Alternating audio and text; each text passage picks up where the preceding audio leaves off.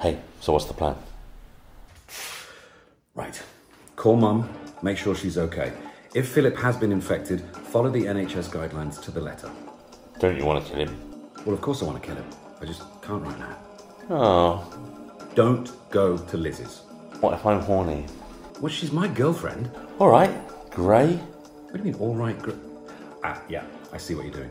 I know it's 2020, but the original joke wasn't intended as homophobic. It was more a comment on the absurdity of straight male appropriation of homophobic signifiers in order to denote their aversion to emotional candidness.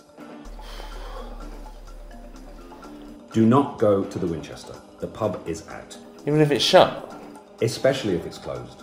Remember what happened the last time? Yeah. If you can, stay at home, have a cup of tea, and wait for all this to blow over. Above all, don't be a twat about things. We're all in this together. Don't be selfish. Look after each other. Give someone a call if you think they might be lonely. Okay? How are you doing? I'm running out of toilet paper. Have you got any? Uh, yes. I'm sorry, mate. I'm down to my last uh, sheet. I know. You take care. Okay, buddy. Bye. Bye bye.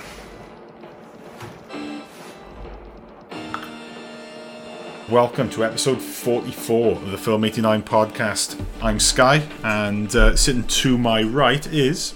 Hello, people. If you're still out there, this is The Resistance. It's Neil Gaskin. And as you all know, we are writers over at a little website called film89.co.uk.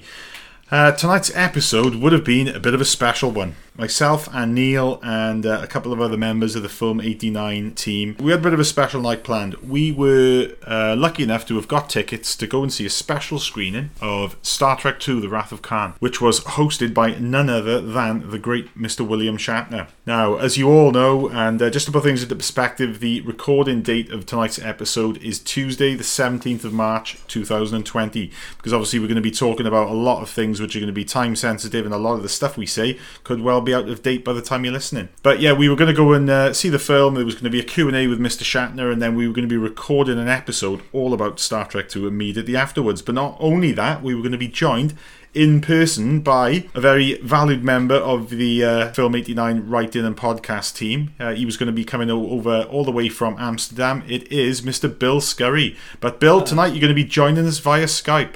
I know that we've done this a hundred times, and it was supposed to be the novelty of all being in the same room for the first time for one of the best reasons imaginable, but it was not to be. And not only that, Bill, I think you'd actually booked Cardiff's grottiest, grimiest hotel, and we were actually going to record there.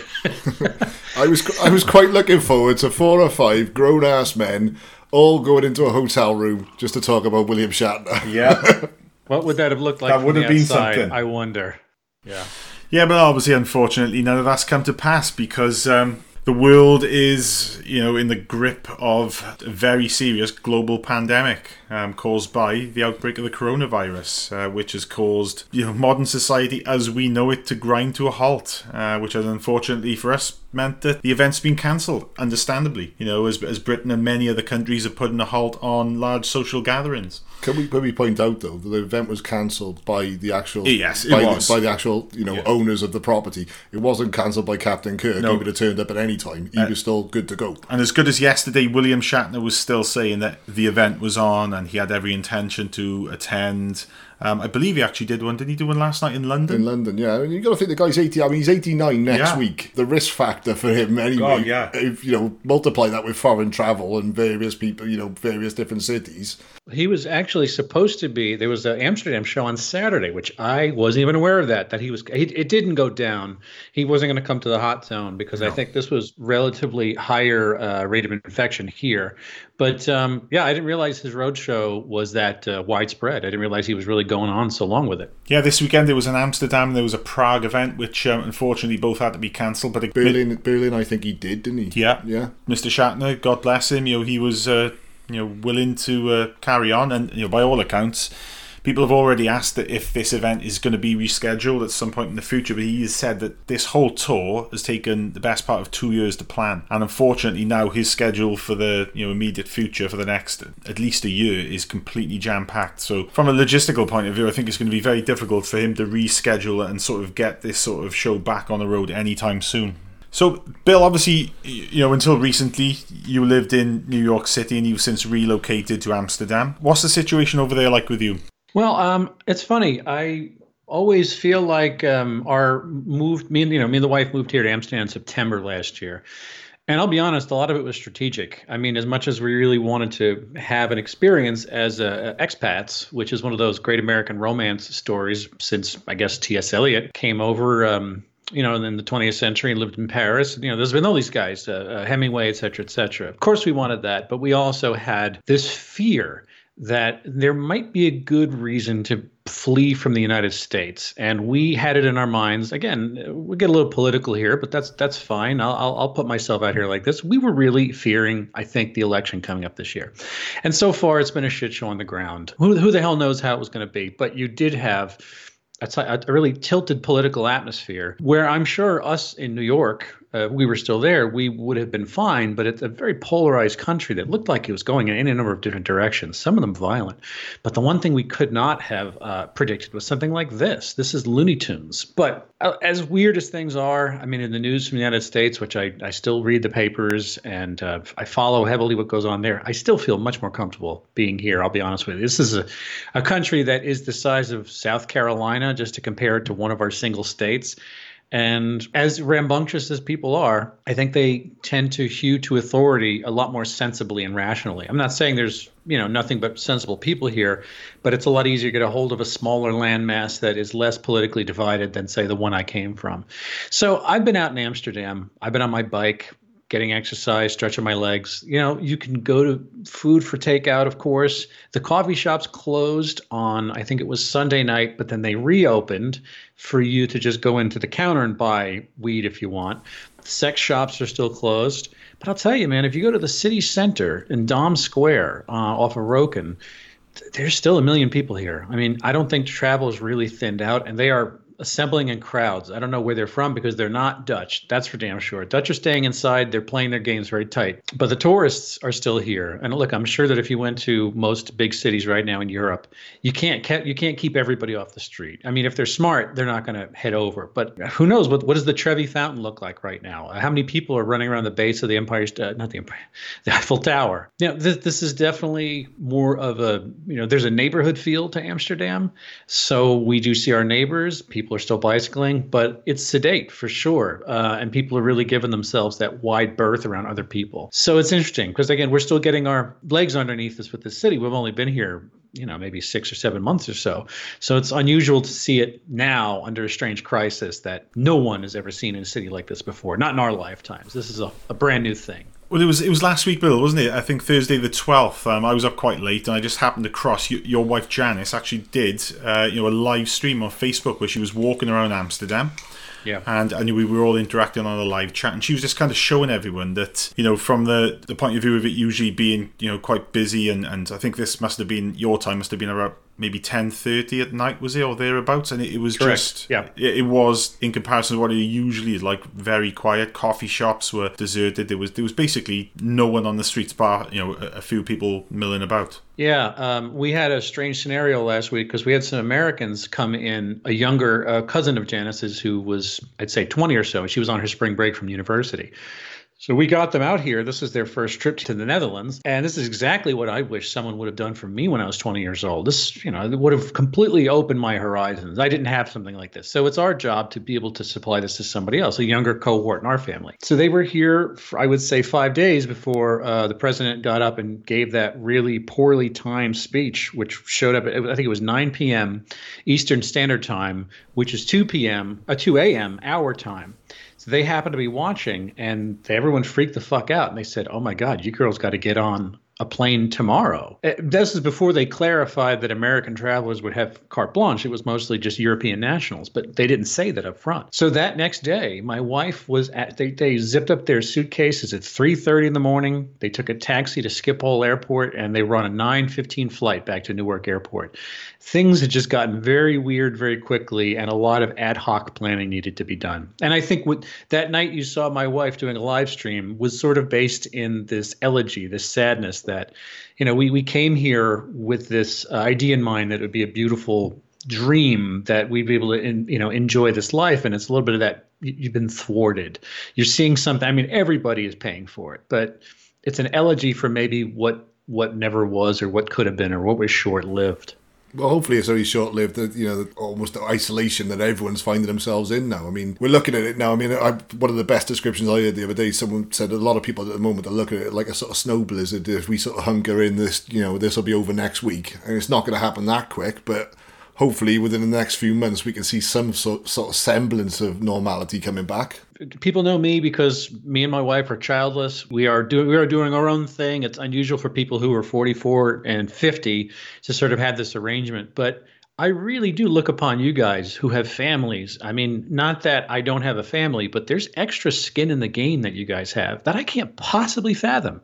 What it what, what it must be like, and how not that like how do you regard your children, but you know your children are in the same world and they're picking up all of this like sponges. How do you how do you plan for that? How do you deal with that? It's funny you should say that, Bill, because earlier on this evening, um, and just from my own perspective, you you know, Bill. Obviously, we all converse on a on a on a private wrong reel crew sort of chat group. The situation with the coronavirus outbreak has been probably the the main thing we've been talking about on that group. As recently as maybe just over a week ago, I was trying to be one of the sort of calm, common sense voices of reason. Because I'll be honest, I don't think even as recently as a week ago, I had a, an accurate sort of idea as to how serious an outbreak this was, and and how serious it was going to become, and how serious it probably will become. Because you know, have no doubt it is going to become worse. And this is not fear mongering.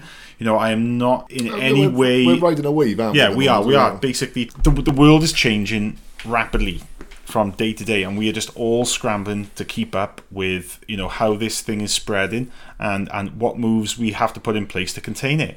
I was against certain moves like closing schools, um, which you know again I, I I'm still not sure how I feel about that, and you know I suppose a lot of that was born out of maybe you know a personal selfish sort of thing and how it would affect people like me, people who are not able to take time off work because of you know the nature of the you know the job we do. We- We're just not able to. Um, you know we're not able to work from home, and I'm also thinking from the point of view of and and you know the critical issue here is the health service, and in Britain the NHS there is going to be a certain capacity level which the government are trying to bear in mind when they're dealing with this outbreak. If the amount of cases pushes well above that capacity ceiling too early on, then we are going to have a major serious situation on our hands. And one of the things I think is going to affect the NHS's ability to cope with thousands of cases of, of COVID 19 is going to be the fact that some NHS workers, if their children are off school, are simply not going to be able to go into work, you know, and, and work full capacity because they're going to have childcare responsibilities. But the upside of that, or, or, the, or the other side of that coin, is the fact that schools and children, and the fact that they don't, you know, by very nature of their age, and the, and the fact that they don't really know what's going on in the world, they, they don't adhere to the level of personal hygiene that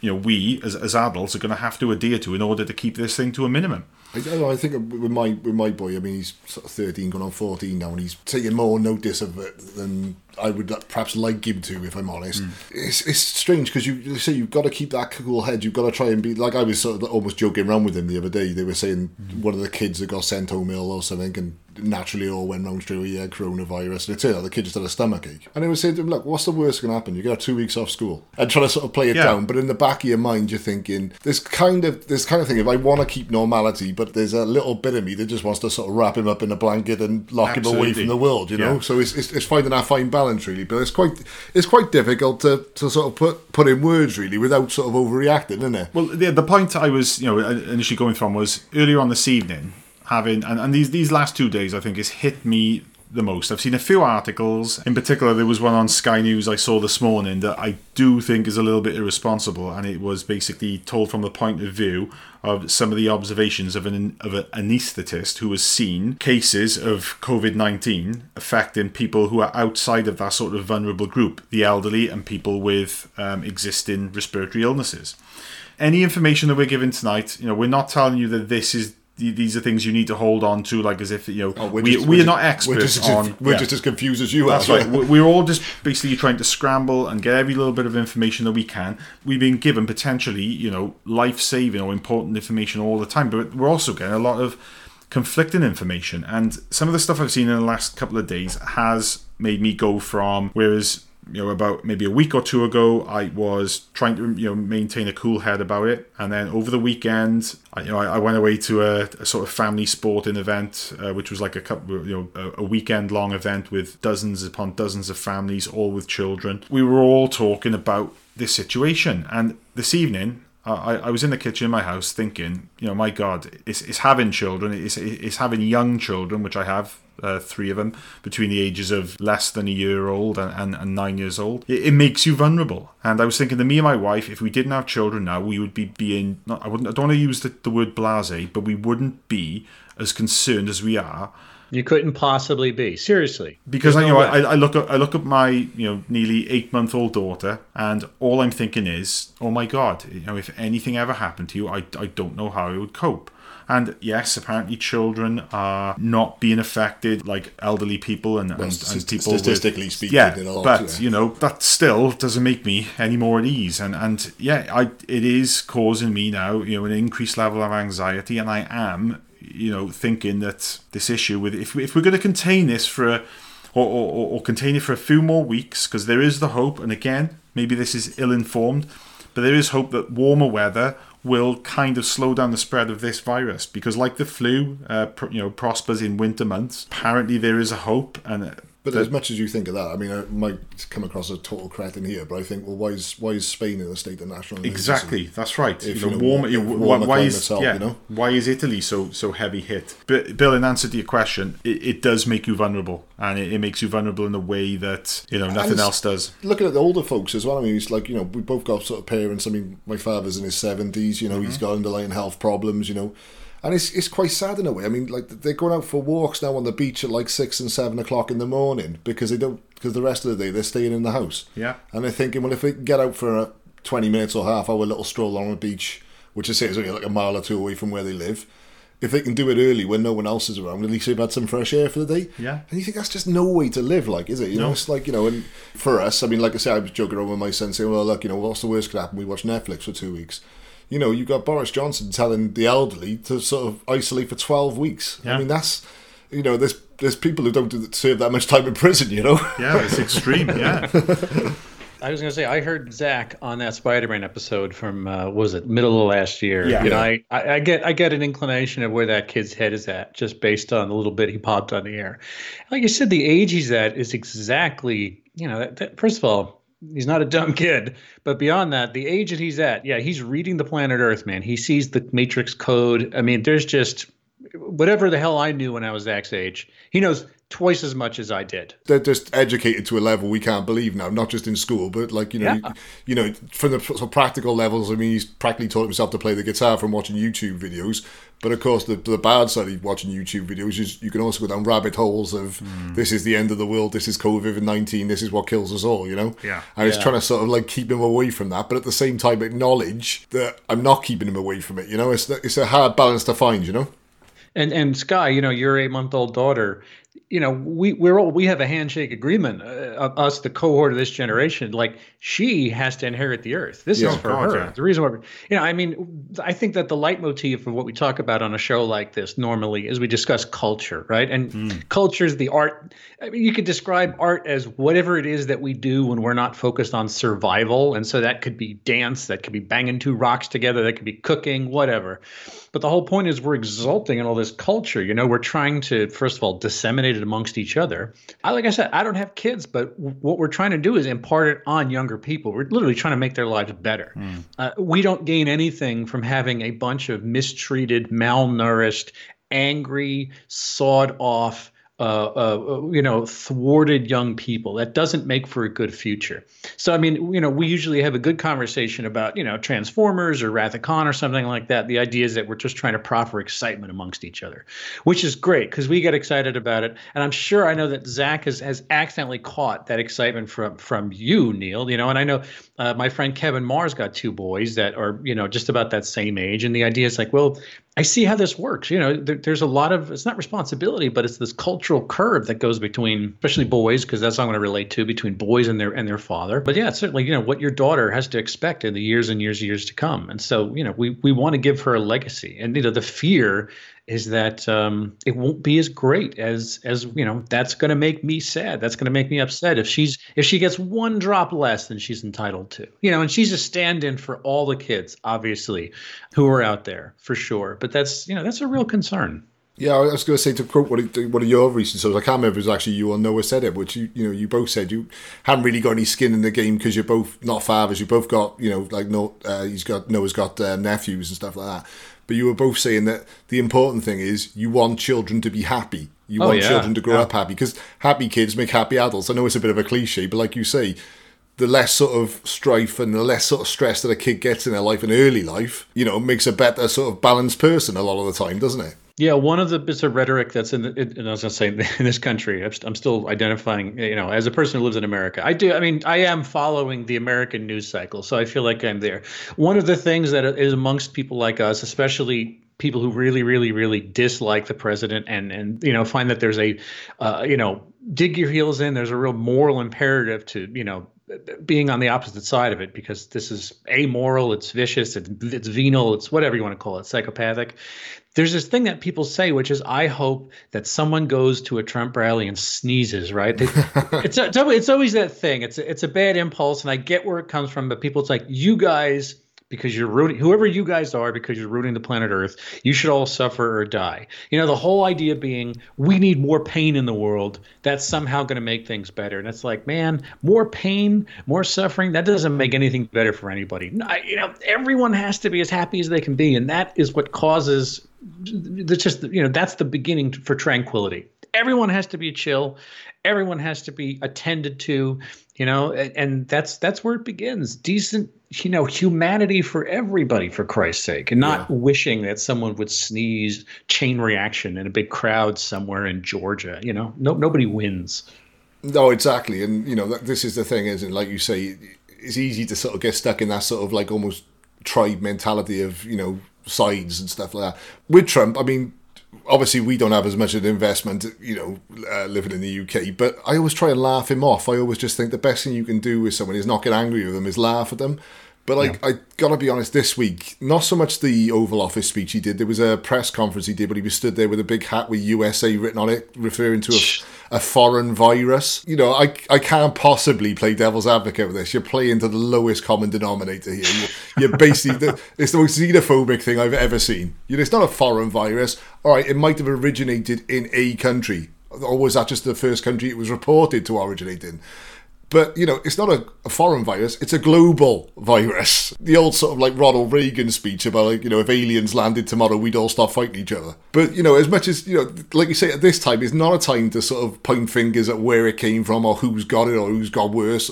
It's a time for how can we cure this so the world is okay. Yeah, that's right. You know, this this is a geopolitical event unlike anything we've ever seen. A, you know, a global event. Where it came from at this point now is moot.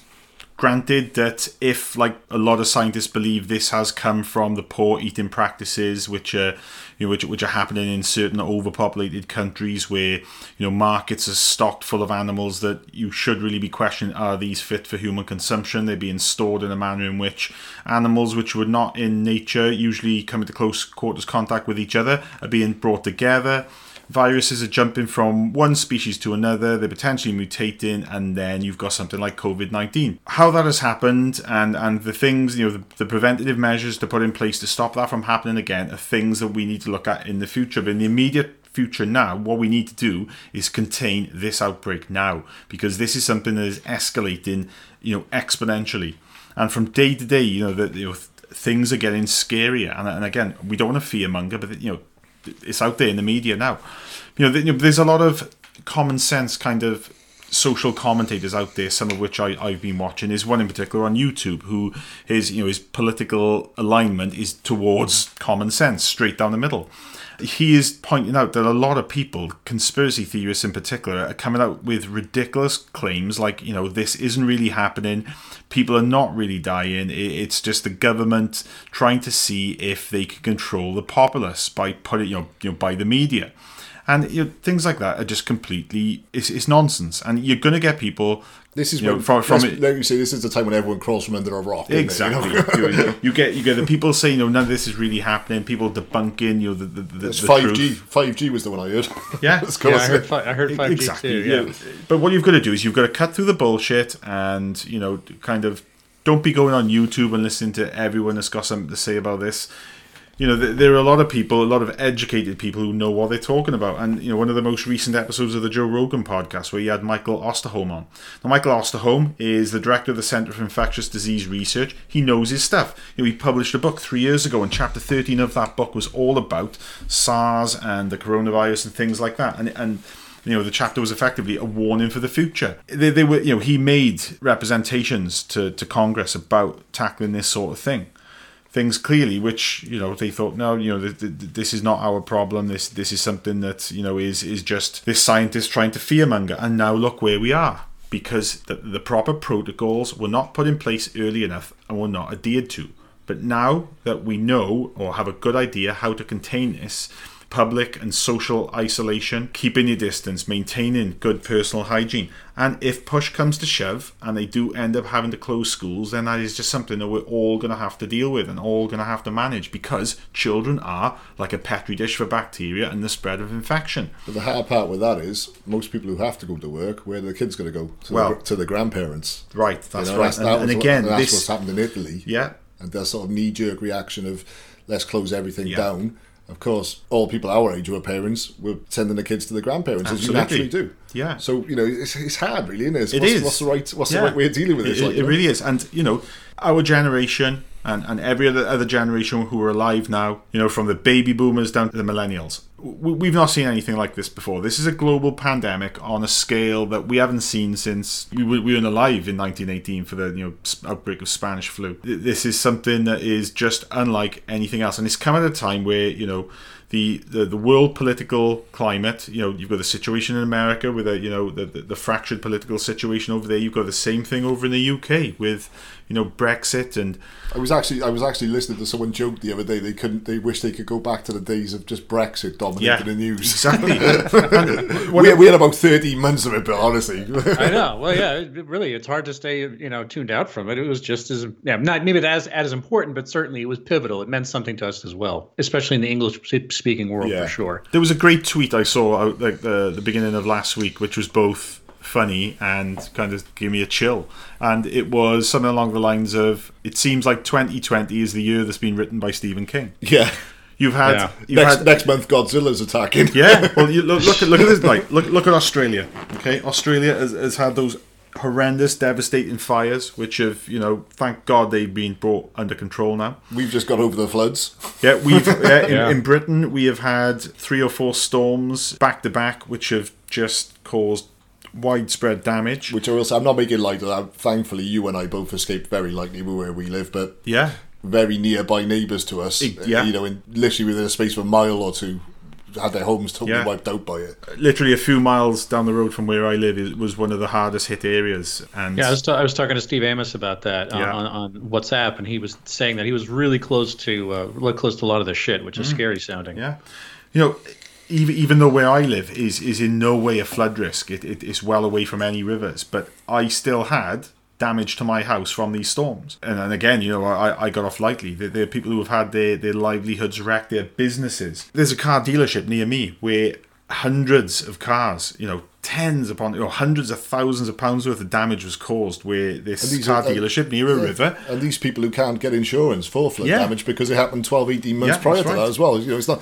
It's made the news this time, Bill. But I mean, a lot of these villages and towns literally have got houses in them that you can't insure against floods. Yeah. Because over the last four or five years, it's happened repeatedly. you know? And you know these people who uh, have been trying to get their lives back together. I spoke to one lady recently who had been uh, relocated uh, because her house had been completely, you know, destroyed by floods, and then now we've got this to deal with, which is far more serious because the political and the, the social and the financial ramifications of this are going to be unlike anything that we have seen since World War II. Yeah, none of us were around then for sure. You know, it, it does make me think one of the handshake, uh, as, as nostalgic as we are for handshakes now, one of the handshake things we used to do in New York, you know, and I was in New York City for close to 20 years, and I grew up in the metro area uh, out on Long Island, so I was on a, in a satellite community uh, of New York as a child. Certainly, I got there right before 9 11. And, you know, my, my deal was that I had met New York City I would say I literally moved to Queens, the borough of Queens, on September 1st, 2001. I had been commuting to the city for a while from one of the exurbs, uh, but then I finally got there, and who the hell knew that 10 days later, everything would just go ass over tea kettle. Now, uh, you know, people stayed away from New York for a while. It definitely, de- you know, demented the place, and that a lot of people fl- fled. They left. Uh, the housing market froze for a while, and there was there was fear for sure. On top of that, you also had cordons uh, at certain blocks where they prevented you from going downtown, just as a security measure. The, the stuff you'd never seen before, for sure. As you came out of that, there was the idea that, like I said, the handshake thing was, where were you on 9 11? Which I'm sure was just our updated version of where were you when Kennedy was shot? Where were you during Pearl Harbor? Every generation sort of has one of these things where I don't again I don't want to say it's nostalgic, but it is this that you look in somebody's eyes and everybody knows, oh shit, we shared that same trauma together. Mm. Some of us were close to it. Some of us, you know, like I speak to people here in Europe and they remember 9/11 because they were watching on TV. It freaked them the fuck out. We've actually Grant, had conversations like that where we've sat around a table full yeah. of people and all talked about how we came to the news and how we saw it and stuff like that. So and like you say, and that's on a much smaller scale, so I can completely relate to what you're saying there. Yeah. Yeah, well, I've always been curious. It's like uh, some of some older Englishmen that I know kind of base their um, their version of that as the Troubles. You know, they talk about all those fucking bombs that were blowing up in Guildford and mm. Surrey and every place else, and you know the idea that that well, you know, what indiscriminate garbage can blowing up or a dumpster somewhere in Metro London was going to, you know, when, you know they they nearly got the Queen that that one year, and it you know it was truly the rules were you know the rules were just completely broken. You had no idea what to expect. But but people you know my friend i think who's he's 54 years old would say yeah that's what it was like growing up in the uk you know, i mean granted we were probably going to be safe but it was this trauma. Everybody knew that they were living through some collective experience and that was specifically english. You know we didn't have anything like that in the continental united states until 9-11 but i have to assume that I remember those, and we in in was it 2003? I think it was. There was a blackout in New York City that lasted a whole week. That was pretty fucked up. And then Hurricane Sandy was in 2012. That was another thing. That you have these large grand mal events that affected a lot of people, in arguably, you know, you could say the most important city in America, and certainly one of the most important cities in the world, just because of the uh, the amount of people that are there. And so, something that happens in New York happens larger than it does most other places. But everybody does have that idea of what it was like when something big happened.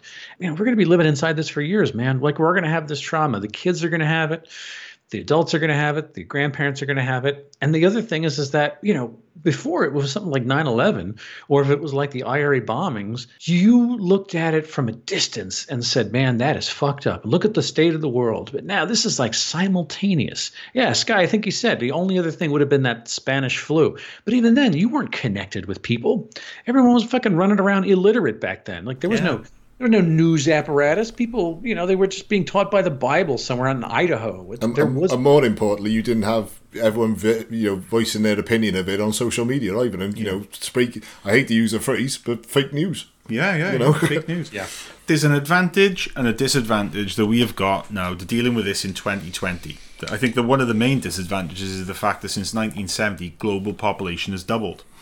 I think, you know, in part, that very factor is probably the cause for things like this because the more widespread humanity is and the more that it just spreads its roots out there into the world, the, the greater the chance that it is going to unearth something that disagrees with us as a race. Scientists have posited that there is bacteria and there are viruses out there in this world, not in the depths of space, but here on Earth now, that if we interfere with and we mingle with and we, you know, allow to mutate, they could potentially cause an absolute global catastrophe. So that, that increased population is, is something that is, is a burden for us. But one of the things we've got going in our favour in 2020 is the fact that we are all interconnected at the moment. Let's hope that you know the internet doesn't go down. But like you say, when Spanish flu broke out in you know the the second decade of the last century, people didn't know what the hell was going on.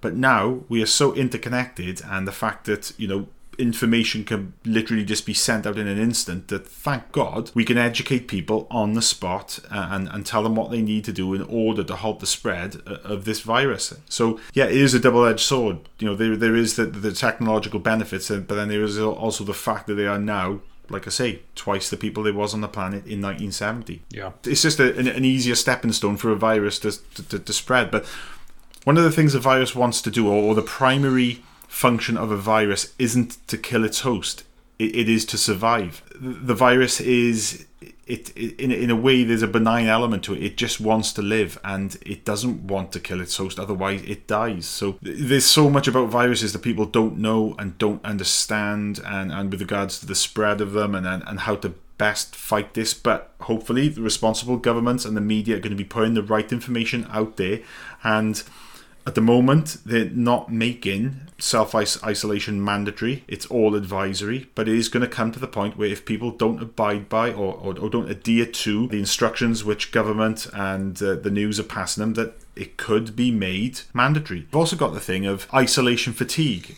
if you isolate people for too long a time, they're just going to become blasé. They're going to be thinking, "Oh, do you know what? I, I I'm going to go down the pub. I'm going to, you know, I'm going to go and you know mingle with my friends who I haven't seen for four, five, six weeks." It's it's extremely difficult for the government to manage that sort of aspect of people because we are a very social race, especially now in this day and age, and you know we, we we're able to socialize electronically, but then also there is that thing like me and Neil were discussing before we recorded tonight. If we hadn't had the rug pulled out from us and we were now sat down in the Welsh Millennium Centre with yourself, Bill, and we were at this event with William Shatner. If that was still on, Neil and I would have both gone. Now, there's a, obviously an irresponsible element to that. Maybe we were not thinking this is as big a threat as it is, but fortunately now I, am seeing the fact that that choice was taken away from us. Um, so we're now not putting ourselves at that same risk. Yeah, and it was it was strange in a way, Bill, because I was almost sort of willing you not to come because I because I knew if you, if you caught the flight, then there was no way that I could not go. And then, know, yeah. and then, and then, for obvious reasons, when we spoke afterwards, I agreed with you not coming. But it was like literally, it was what seven p.m., seven thirty last night. We found out the event yeah. was cancelled, and we yeah, were still gonna go. You know, because we, we were still well, well, you know, we got as much chance of catching it there as we have just been out and about, and you know. And like you say, if one of us had gone down within the week after, we'd have been kicking ourselves, wouldn't we? Yeah, well, know?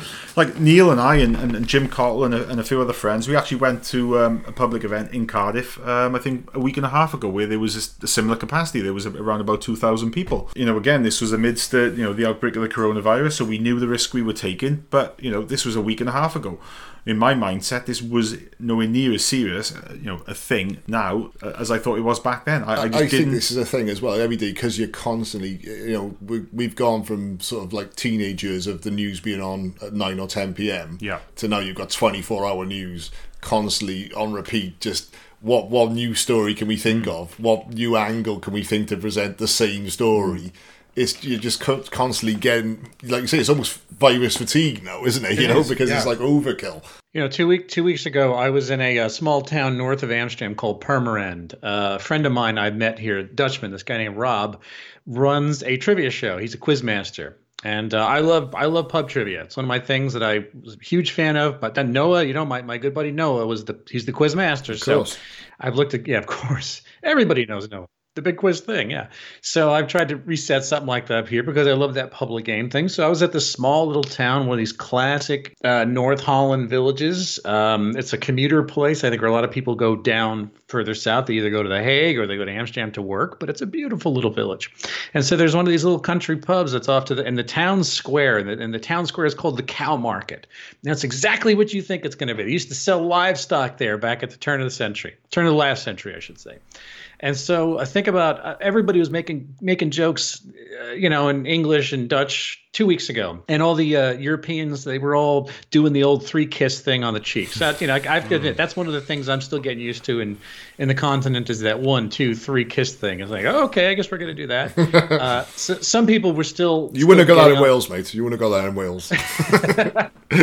it's but it's just like oh, I mean, granted the you know there the numbers were Bill, so much. Well, actually, Neil always greets me like that, so don't believe him.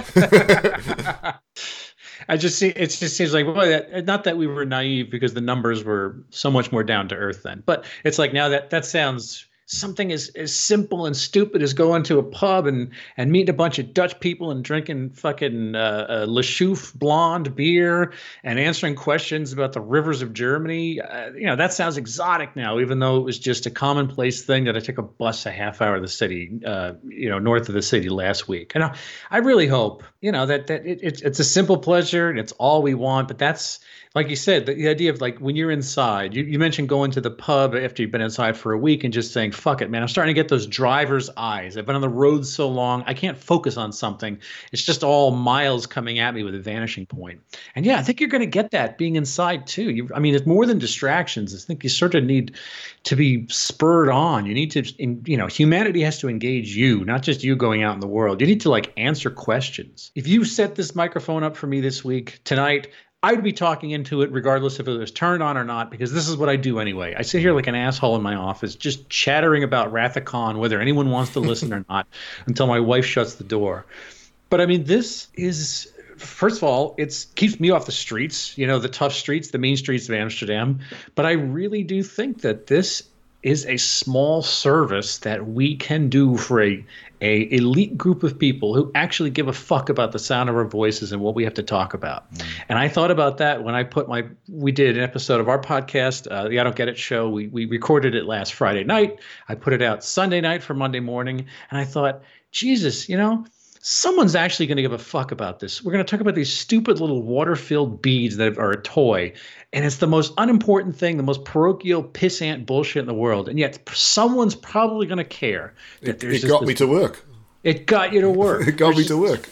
This one little stake of normalcy, this one little bit of continuity that you can sort of just say, okay, well, at least there's that one thing. It's a podcast, man. It's like I I, I listen to them you know? Whatever you're if i wasn't on this episode i'd be listening to it because this is part of my cultural diet. I need to hear your voices. I need to i need to think about what you guys are thinking about because we're all part of a family you know? And i think there's a value to this. We absolutely have to keep doing stuff like this. There, there is bill i absolutely agree but the way I feel today and the way I've been, and, and this is the you know today there's been a, a kind of change in the way I'm thinking, and at the moment I just I just can't think of anything else. Um, it, it's on my mind all the time. I'm just hoping, above all hope, that we are able to sort of stem the spread of this virus sooner rather than later. And hopefully, you know, as much as the you know the guy I mentioned earlier on the Joe Rogan podcast, who's an expert in this field, he says he doesn't think the warmer weather is really going to help. But again, you know, there's so many unknown variables at play here. I just hope that it does and putting into place these these measures which may have to be ramped up and made more extreme in order to stem the, the spread of this virus. I, I'm hoping that in a few weeks or maybe even months time we're all looking back on this and it's it, it's past and we're over it and we've learned from it and we're able to move on uh, and deal with the fallout because there is going to be a huge fallout it, it, it is it goes without saying that we're going to be plunged into another global financial recession possibly unlike one we've ever seen before. And so we've also got that to deal with. But you know, there, there are things that we can do now. We can look after local small businesses. It's like my, myself and my wife last night. You know, I, I take him, I take my sons to judo class, and the, the judo instructor is his full time job. Uh, he's converted a little church uh, into his dojo, which he pays rent on. You know, I was speaking to him and his wife beforehand, and, and they are just they're shitting themselves. That, that is their livelihood. And if this thing stops, and, and if he is not able to carry on this business, which he does every day in schools and clubs and you know, on, a, on a national level where he coaches people in judo, then he is not going to be making any money. But he is still going to be having to pay rent and, and rates to his landlord. And you know any reserves he might have uh, are finite. You know if he's got anything at all. We do. You know I, I don't know how he's you know living from day to day, but it's, it's people like that. Like last night, I could have easily said my wife could have said no, we're not taking the kids to judo. But the fact is, you know, they've been rolling around with their friends in school for, you know, six hours in in a day. Is it is it going to be that much more of a risk to let them go to judo in the night? I and we made the decision that yeah we're gonna ha- you know we should do it just to support little businesses. And then later that night my wife was to make tea. I said you know what? Let's not bother. Let's have a chinese takeaway. So we you know i went to a, our local takeaway and you know we gave them our money just so we're doing our bit and keeping these small businesses afloat. Because luckily myself and neil and you know a lot of other members of um, the film 89 team we don't work in the private sector. We work in the public sector. And we our jobs as such are not going to be affected in the same way as, as people who work in shops, as people who you know own small businesses. Well, I, I just say it struck on with me today with both my neighbours. I mean, either side of me, you've got the one the one who works for an independent business and is basically manages an independent business on behalf of the owner, and the other one who actually owns and runs an independent business. And mm. both of them now, in a space of five six days since I last had a proper conversation with them, have gone from being sort of yeah, you know, this this might be a bit of grief to you know, you can see it's, it's etched in their faces yeah. that their, Jesus, their yeah. entire livelihood could be gone within the space of you know the next three or four days. And, you know, it's not just small businesses. Oh, in, yeah, in the UK yeah. alone, you've got the Flybe airline folded recently. I think the tail end of that was due in most part to the coronavirus, but now you've got BA. Yeah. You've got Virgin, Virgin telling their staff they've got to take eight weeks eight weeks unpaid, leave. Unpaid leave. You know, Who the hell can afford to take eight weeks unpaid leave? you know, and you've got you have got people who are on zero hour contracts. Yeah. You know, you could literally well, there's um, Urban Outfitters, uh, the, the first major store to say already they've closed down now, and Yeah. they're gonna they're only going to do um, online sales because all their staff are zero hour staff anyway, so they can literally just say, well, you know, when we open up, if you want to come back and work Yeah. for us, great, but if you don't, well, we'll get someone else in. Well, my wife's youngest brother works for Urban Outfitters. Yeah. So he and he is currently off work now because of this. Other members of my wife's family, uh, I've just found out, are now working from home. Um, hopefully their jobs are not going to be at risk. But again, there's so much uncertainty, uh, you, you just don't know. But, But like you say, it's hard, isn't it? Like you say, with taking the kids to judo. I mean, Zach goes boxing twice a week. You know, for him, it's more of a fitness thing. I mean, he's not following in the same way I did. I would allow that, but Yeah. you know, it's more of a fitness thing. It's more of a social thing. It's more of a confidence thing. But like you know, this week I was almost saying, well, perhaps he shouldn't go. And then it's like you you sort of instilling into the kids then you can't go because that big bad virus is out there. And if you go there, it's going to get you. You know, you've got to walk that fine line again, like you say with the boys. Of well, hmm. they've been in school with kids all day. It doesn't hmm. really make any difference. You But, know, yeah, keep some normality in their I think it's that way of thinking we've got to get away from because last weekend I went away with my family on a rugby tour with the kids. When we were away, we were thinking, my God, this, this environment is a breeding ground for germs and infection. And when we came back, we thought, right, okay, we've got a, a few more trips planned, and there, there's a football tour due in June.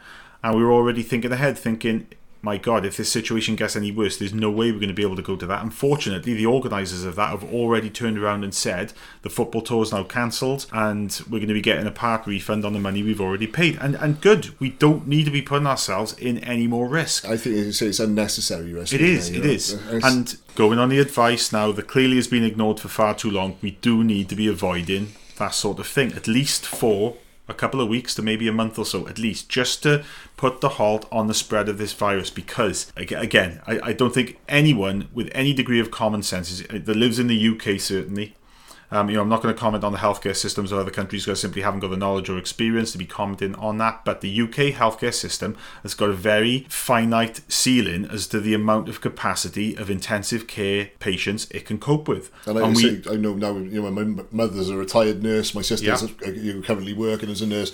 The sort of the stress and strains of that health service is under before something like this. You know. Mm. yeah, I, you know, I've got My sister's gone from literally having four members of staff on a ward to just her. Yeah, You yeah. know, and that's that's in the last two or three years. So There- There's not a single healthcare system on the planet that was built to deal with this. I mean, you No. know, when you're building and designing something, this is not the vision you have that you're going to need. I mean, there's just no way you could even presage something like this is going to happen. I'm not me, at least. Obviously, Well, a smarter person I was might. going to say, like like Skye was mentioning about that expert on the Rogan show. I mean, you know, it's okay for him to say, you know, I did this, I did that. Until it actually presented with it, it's one of those things where it's like, well, do we really need the tiger insurance? There hasn't been a tiger a tiger attack in twenty years, you know.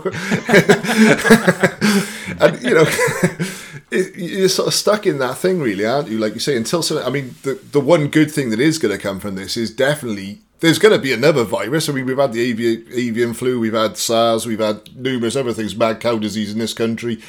You know, have, have sort of reared their ugly heads year on year. There's going to be something else that's going to come along, but hopefully next time we're going to be better prepared for it because I don't think we've ever had, like you say, such a global sort of Yeah. impact. It's always been, con- you know, con- confirmed, you know, sort of confined to one area, doesn't it? That's what we need. We need uh, a confinement protocol that needs to be done on a national scale, country by country, in order to make sure that this doesn't happen again. But again, we need to get over this one first. And I, and like I say, I, I'm not saying we should all join hands and sing Kumbaya, but it just at the moment, I mean, it just seems like every man for himself, or every person for himself, I should say. You know, if you look at like world leaders now and countries' sort of policies, everyone's doing something different. Yeah, they are. You know, I appreciate that things are different, you know, in different situations and different uh, locations and stuff like that. But it doesn't seem to be a general narrative, does there? For Well, you anything, know, look, you know? look at the look at the things like the, the the riots in Australia where people have been fighting in stores over toilet paper, and that's that's spread across the world. You know, toilet paper is one of the things. Why are people buying stockpiles of toilet paper? Does does COVID nineteen attack your bowels? No. You know, it, it it's completely irrational. Um, you know, I've been into several supermarkets today trying to find baby milk baby milk is just one of the things that is now being stockpiled, it seems. And looking on the shelves, you cannot find pasta. It's like what the fuck is going on? The people are stockpiling of all things pasta. Yes, it is a you know it's an energy rich food, and you know it, it's, it's quick and easy to and- yeah, yeah, yeah. great. I understand that, but these people who are panic buying and who are stockpiling stuff, they, it, it's so irresponsible. And I am trying my damnedest, and my wife is, is, is doing the same, not to go crazy with our shopping. I'm pretty sure I could last two or three weeks on what I've got in my cupboards right now. Hmm. You know, Yeah. just tins of stuff that I buy and never use, a freezer full of food that course, I yeah. can't be asked throwing out. Toilet paper, you know, I'm going to get really personal here. Part of my medical conditions, I've got a functionally diseased bowel, so I'm going to need toilet paper a lot more than you are. Yeah. I don't need to have 300 rolls of toilet paper. You don't exactly. you know. But I find myself, you know, say my father now has got a uh, Crohn's disease and you know medical conditions and stuff like that. It's far more important for him to have alcohol gel to rub on his hands Exactly, than it is yeah. for me. You know, I can wash my hands. You know, and the vast majority of people can just wash their hands. You know, What, what's the situation over there in Amsterdam like, Bill? Are people going crazy with the you know the stockpiling of, of, of goods that they don't really need? You know, I- yes. I, you know, the question is, what did, what do they need? What don't they need? I've since learned that the rationale behind the fever you're talking about, not the literal fever, but the, the, the, the shopping fever, is that people have to think about if I can't move, if my if my shoes are nailed to the deck for 12 days, do I have everything that 12 days to who knows three weeks that I might possibly need without being able to leave the house? Let's say the supply chain is cut, it's knocked down. I, I've heard since that they said there's plenty of pasta, there's plenty of beans, there's plenty of vegetables, and there's plenty of toilet paper in country here.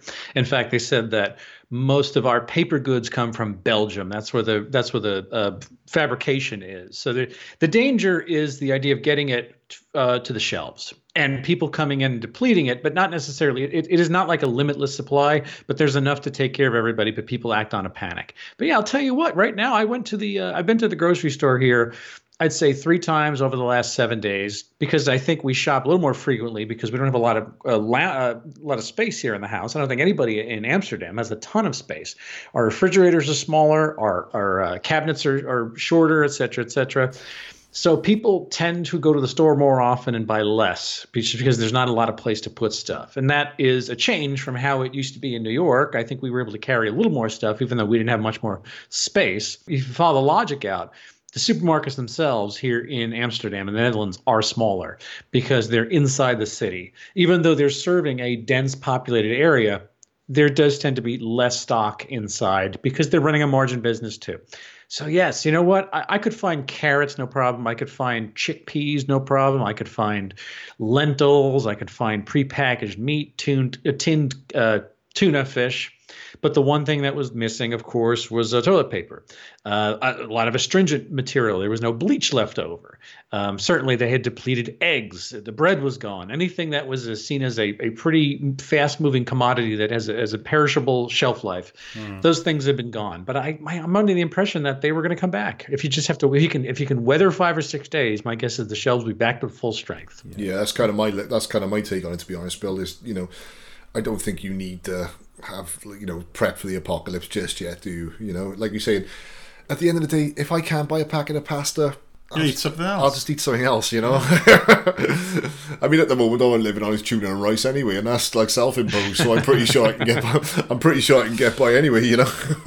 I was going to say that I personally don't smoke the uh, I don't smoke the halfling's pipe weed as Gandalf said, but my wife does. I I'm an old fashioned man. You guys know me. I prefer my spirits brown, and uh, there's no shortage of that here. Uh, but on Sunday night, they they had issued a half hour before uh, 6 p.m. that night that they were about to shut down the coffee shops, and I know that the professionals they already got their shit straight. My wife has, uh, you know, she's got herself a bombshell supply. I mean, she likes a deep bench of things.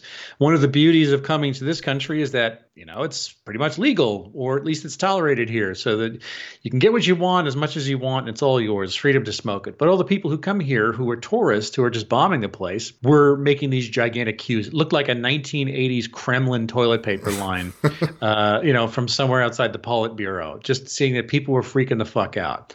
And I mean, you know, you talk about the two things that this city is, I guess, known for infamously. One is the weed trade, and the other is the uh, the fuck shops, right? The sex. And I this I, it just made me think of something I never thought of before. It's like if you are t- talking about a disease that is issued in little globule, little green globules, as they say in Spinal Tap, having some Serbian guy rutting on top of you, face to face, has to be an immunological nightmare. I mean, you talk about the very first thing you need to do is shut those goddamn things down. But it, it is it is it's a livelihood that mm. is you know has come to be very well protected by the state. But it's got to be the lowest hanging of all the possible fruits. You know, like you can't allow two people to communicate that closely to one another because you that that is a a petri dish. It is, it is, and again, how long this is going to go on for, I don't know. But Let's not forget that the Film 89 podcast is a podcast about film, television, and all things sort of culturally enriching.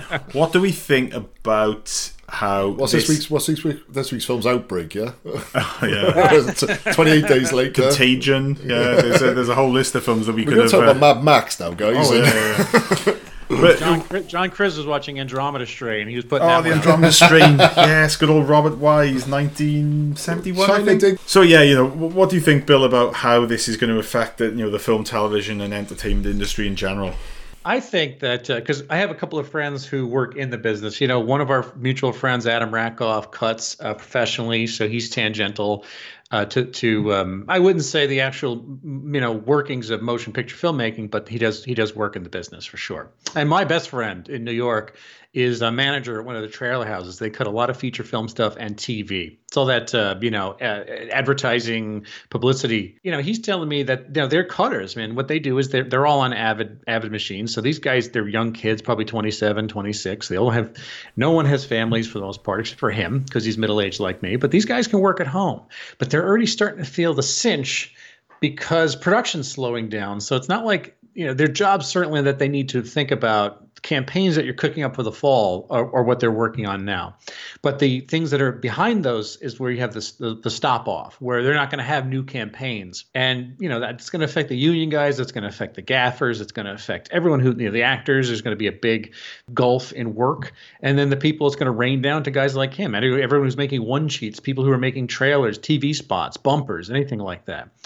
I thought that one of the conversations, uh, Skye, that we were having on the back channel, this sort of Slack channel for for Wrong Reel, was what about unusual and heretofore undiscovered delivery methods, VOD for feature films? Because yeah, it's like you have nothing to lose right now, man. I know that Disney announced today that they are pushing back even though I heard for sure that they were going to stick the landing on Black Widow because they were so congested, have such a tight grid work. They weren't going to fuck that up. Mm. But they are. Apparently, they're going to push that back a couple of months. But I thought, man, and we were all talking about it. Why not use Disney Plus? Why not like take people's arms, bend them behind their back, push them over the table, heel of your palm on the back of their neck, and say, "You fuckers, you got to buy Disney Plus if you want to see Black Widow." I think with Black Widow, I think without being too sort of cynical about it, it because Marvel have sort of got it in the neck for not doing a female-led superhero. I know they did Captain Marvel, so I'm not saying it's totally exclusive. But if they pushed it back now and put it onto Disney Plus, would that be seen in some quarters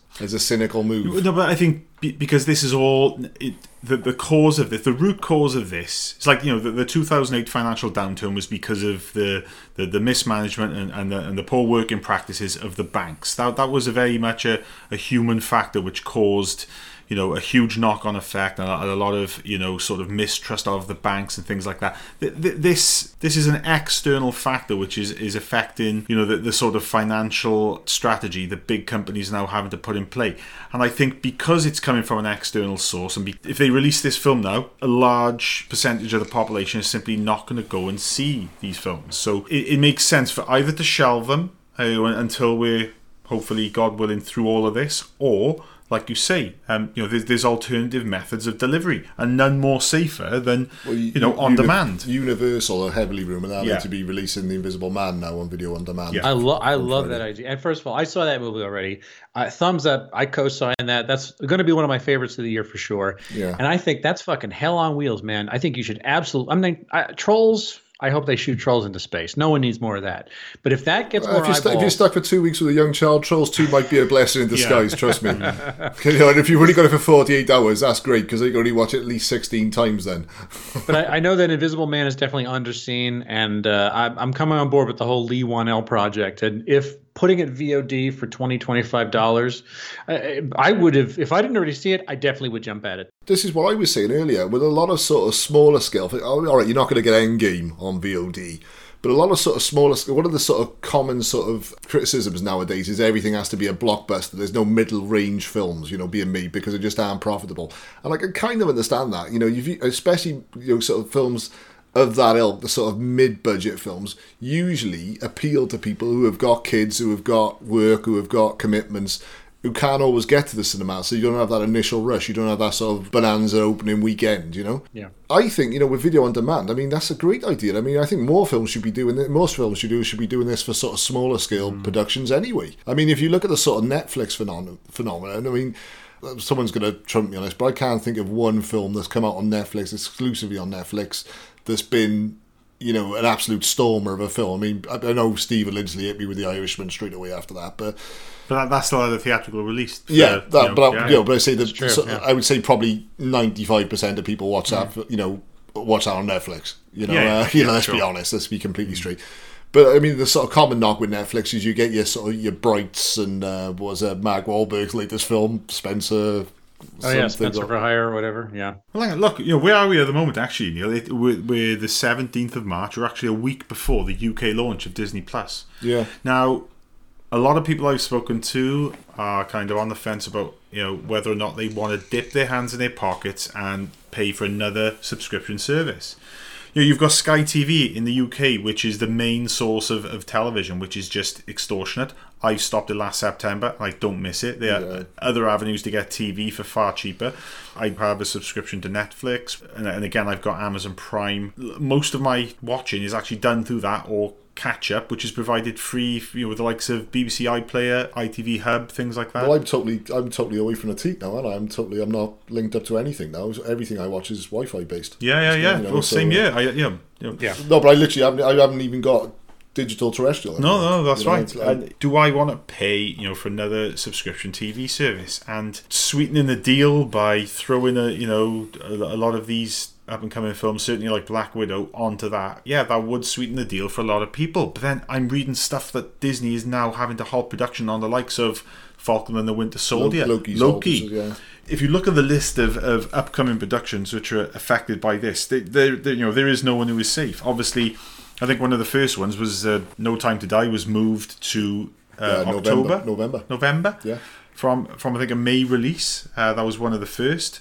You know, you've got um, A Quiet Place 2. John Krasinski has, has has come out on social media to say that that film at the moment has been shelved indefinitely. Obviously, it's going to be released at some point. Fast Nine. I Fast mean, Nine. This, this is one where we found out that John Cena was Dom's brother. Yeah, You know, I mean, what more did you need? yeah, yeah, yeah. Fast Nine. Yeah, which clearly from the trailer shows Vin Diesel catching a f- car as it flies through the air. It looks like he's catching You the car. gotta feel sorry for Vin Diesel. That's literally Yeah. all he's got going. Other than saying "I am Groot" is Fast and Furious films. Yeah. And then the other, the, the Rock came in and sort of stole a thunder. Did Hobbs and Shaw, and he was like, "How can I get back at him?" Oh yeah, John Cena's my brother. But think about this: Disney made an entire live-action movie specifically to win China for the first time because Disney's track record, Yeah. Yeah, on- Mulan. on- has been, and mainland China has been such bullshit uh, because people, the, the Chinese don't follow. I mean, some things have done okay, but for the most part. Uh, their the brand IP stuff just falls on its face. So they really put everything they had into finally making a Chinese hit, and then son of a bitch, you know, th- they can't release it here, and it's like they still can't release it in China. Like whatever it's supposed to do here, it's definitely gonna make a billion. But they were thinking it was gonna clean up in China, the likes of which no Disney movie has ever done before. And it's it's all. I mean, I don't feel bad about Disney. Don't get me wrong. I'm just saying, as an observer, someone who watches the industry, these things are interesting when they happen this way. Well, Bill, you say you don't give a shit about Disney. You know, you, you, you do you do kind of frequent quite uh, often their parks, and my God, Disney World, Disneyland closing. You know, That is just that's unprecedented. I, you know, it's it's just, it's tough with the Disney thing, isn't it? Because no one wants to see a monopoly in it. You know, we, we sort of frequently joke about it as well. But then you just think, well, there's just MCU, there's Star Wars, whatever Yeah. you want. You know, it's, like, and I, it's wrong they're buying everything up. But then uh, who else is doing it? Know? yeah. But then you you look at you know go, going back to the parks. You know, I I've just spent a weekend away, and, and one of the couples there um, have now got to cancel their uh, trip of a lifetime to America, which includes going to Disney World. Now, fortunately, my family and I were able to do this last year. If this had been us this year, and we were, uh, you know, and, and we, we went uh, in May of 2019, if we were going in May of 2020 and we had this hanging over us now, we would be absolutely devastated. And even if we did get all of the money back from insurance, we would still be just completely gutted about the fact that this amazing trip, which the kids were really looking forward to, had been cancelled. So I've actually told Zach that I was planning to surprise him by taking him to Disney next week, but unfortunately, the ma- so it's, it's not too bad now. It's like every time the ice cream van plays music, I tell him that's because they've run out of ice cream. Yeah, I'm not. I'm not making look. There are real tragedies that have happened to a lot of real people. In fact, one of our common friends, Tony, apparently has this thing. You know, I mean, it's really being really affecting people. However, I I will agree. If you had to cancel some trip, it, it is in its own way. You got your pocket picked. It's not life or death. yeah, that's right. And ultimately, you know, as much as we are I mean, Fil- it's, fil- it's films and us to say that, television. There's a lot of people who sort of like you know save for years. Oh, God, to, yeah. to Yeah, take yeah, their family yeah. away. So Yeah. you know, I can understand completely where they're coming from. You know, we, we sit here, you know, for hours on end, you know, espousing our love for film, television, and, and all of these sort of cultural things. But ultimately, none of that is as important as your friends, your family, and your health. And this is the key issue at the moment. But then linked to that is the financial side of things. You know, the, the entertainment industry employs millions of people, and it, it's all going to be grinding to a halt Just- if, if just it hasn't already. just as a sort of straw poll here between the three of us now. Like, uh, let's just pick one of the films. Let's say Bond. Yeah. yeah. If Bond comes out and it's twenty dollars, so what's that going to be to us? Like seventeen quid or something, or sixteen quid? Mm-hmm. Are you paying to watch that at home? Yes. I- if I got that for forty-eight hours, if I go to the cinema and I take Zach to the cinema, by the time I've gone in, paid for the Right, seats, yeah, sat down, I had see what something you to mean, eat, yeah. I'm looking 30, 40 quid. But I, I mean, just from the point of view of maybe if you had, if you picked another film, I was probably Okay, more yeah, I was, to. I, I was going to say we would have ended up watching Bond because we were going to do a well, Bond we, episode. yeah, we were going to We're do still episode. gonna do a yeah, Bond that's right. but yeah. But if you're taking away the choice, then yeah, I, I guess I'm going to have to You know, if I say Quiet Place Two, or if I name any other film that's going to be, you know, if oh, Black Widow. Black Widow. Okay, Yeah. so are you paying? Are you paying twenty? Let's not even look at dollars. Are you paying twenty of the Queen's English pounds to watch Black Widow at home for forty-eight hours? If, if it's my only choice, then yeah, I, I'm going to have to. Yeah, Bill. Yeah, uh, look, it done, man. If I'm going to see it, I, I- this is the thing. I'm also, I have enough discretionary income that I, I don't, I don't blanch at the. I don't. I mean, I you, you, set the price. I you was saying twenty five. When I was texting my friends back in the states, I always said twenty five bucks. Tell me I can buy, you know, twenty five bucks, forty eight hours. I'm there. Whatever. You Avatar six, whatever the fuck you want. Infinity War, I'll do it. Twenty five dollars. But yeah, uh, I think if I want to see it and I'm I'm paying for the privilege of not going to the cinema. And I'm not saying that I don't love going to the theater because I do. Especially here, there's a lot of good ones, a lot of good small ones in Amsterdam. I'm just beginning to find the the the, the, the little vagaries and the you know the weird little curlicues of this place. But I, I would gladly watch this shit at home. In fact, you know we brought up the Universal thing before, but one of the movies that they were discussing was The Hunt Yeah, which which our mutual friend Jamie Hancock had done a review of, and you know this was one of those movies that got shelved under a lot of um, you know weirdness because it had I think had an American class thing going on, but it's finally coming out or it is coming out, but they're considering making it VOD, and I'll admit that's that's a bubble movie where I'm just interested enough wondering. I, I definitely would not have seen it in a theater. I probably would have waited until it was out on VOD or, or something like that. But if you're going to say I can watch it now during the hellscape, curiosity's going to get the better of you, isn't it? yeah, man, I would seriously give it a shot. I mean, I look, I have I'll tell you something we haven't thought of. You get a film like an Avatar 6 and you release that on VOD, and we all watch it this year.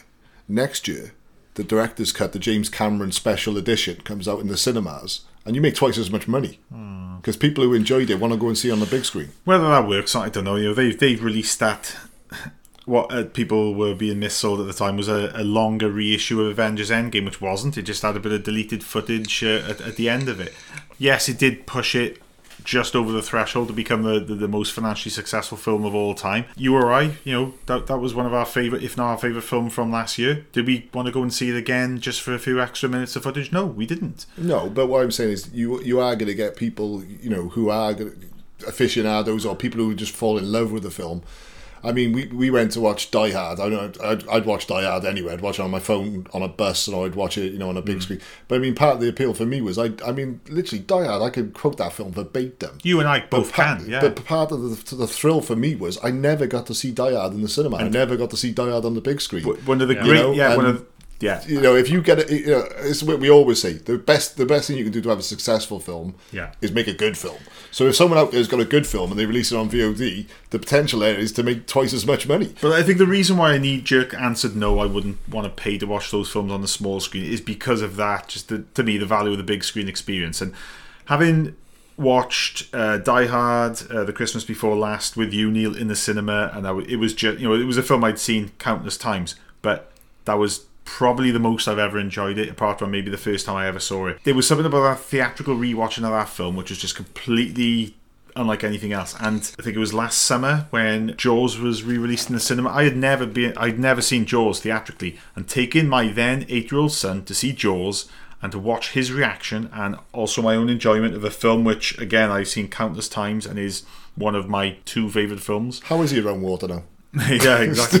but you know, he that that was an experience unlike any other. And going back to another film from last year, can you imagine how much of a different experience it would have been if our only viewing of Avengers Endgame had been on the small screen? Yeah, and that's what I'm saying. All right, to some degree, It, it was it was a social thing. It, it was it was a, a shared experience, and, and watching this, you know, this monumental event in film, this culmination of you know twenty odd so films. There was something very special about it, and we are now going like to be. say, that's more of a cultural ph- phenomenon, isn't it? Yeah, That's yeah, like you say, it is, it is. But we- we don't know But what I, I the- can watch, I can watch a Quiet Place two quite easily on my Again, 46 I know, inch I know. plasma, you know, whatever, you know. So that's what, most people got huge. Most people got huge TVs these days, you know. It's not we're not watching on But it- black and white portables. it's having the choice taken away from you, and the fact that we now can't just comfortably go to the cinema. You know, are the cinemas still open? You know, are they open at the moment? They've uh, Showcase, I think, and Odeon, I think, and that tonight have announced they're closing. Jesus They're Christ! kiboshed. They're kiboshed here. Hey, let me let me you know since we're talking about this, I, I thought of something else. One some of the podcasts I, I have to admit I listen to a lot of Disney related podcasts that cover all the different precincts, and there's this movie coming out that they're still discussing that I know you guys have opinions on, and it's the it's the intersection between the planning of Indiana Jones 12, uh, now apparently directed by James Mangold, and what looks like a extended production shutdown, a hiatus for all we know for a lot of movies. Now, this is one of those things where will this push a couple of movies into oblivion that were on the bubble of being made? Now, Disney is saying that, of course, they're going to make it. They say Lucas, what is it, Kennedy and Marshall are going to make this. They got Ford on board to do it. They, you know, they have some sort of. They're working on a script. They have to, don't quite have the script, but I really don't want to see this. I don't care if it's James Mangold. I don't want to see it. Exactly. the break might actually work in their favour as in getting a good script, but I don't want to see Indy Five unless I do my script. It might actually work into their advantage, but I think what we might see are a lot of sort of what if films where you know. I mean, the the biggest sort of and worst example of that was Gemini Man. Took about twenty five years to make, didn't it? You mm. know, and that was a complete failure. But I think there may be a few sort of projects now that are go naturally going to go to the wayside, aren't they? In like sort of 10, 15 years time, we'll be probably reading articles on Film eighty nine about all these great movies that never got made. Have you you know? guys heard now that apparently Avatar 2 is going to be shifted back to 2046? They brought it forward. But that soon. yeah. talk, talk about a film that is literally it's it, it's like it's it's like a quantum singularity. It is something that you're never going to get to because time between now and seeing that film is going to be stretched to infinity. It's never coming out. He spent so much time working on the new Terminator films that he just did that. Yeah. for you. Look, guys and girls, let's just hope we pull through this. Uh, because it's, it, there's a lot of uncertainty in the world at the moment. But one thing is for sure that you're never going to be seeing Avatar 2. It exists at a distant point in the future that humanity is never going to get to. The universe will end before James Cameron finishes Avatar 2. He's just going to use this time to think of a better substance name than unobtainium. Oh my god. Literally, it's it's not a bad film, but I gotta be honest. I was sat in the cinema. They said unobtainium, and I was just like, I'm out. My head just, I, just literally I've switched off look, now. I am not. I, I'm not one of these Avatar two haters. Although I will happily poke fun at the thing that you know, it, it's it, I it don't stances it stances with Smurfs, isn't it? It is You know, completely, it, it, it's basically taken other you know tried and tested tales and sort of reposited them into this futuristic thing. But you know, I don't mind the film. I really don't mind it at all. But for James Cameron to go to all of this effort to make another four sequels set in this universe that are we really that particularly invested in? I, I just think he could have best put his efforts to other things. Bearing in mind, this is a guy that from 1984 to maybe 1994 had this unbroken run of five fantastic, in fact, outright classic films. I, I waited 20 agreed. years for a sequel to Unbreakable, mate. Don't worry about it. Well, you know? yeah, yeah, yeah. I know. I know, you know- I know what it feels like when doves cry. Mean, I've seen Glass.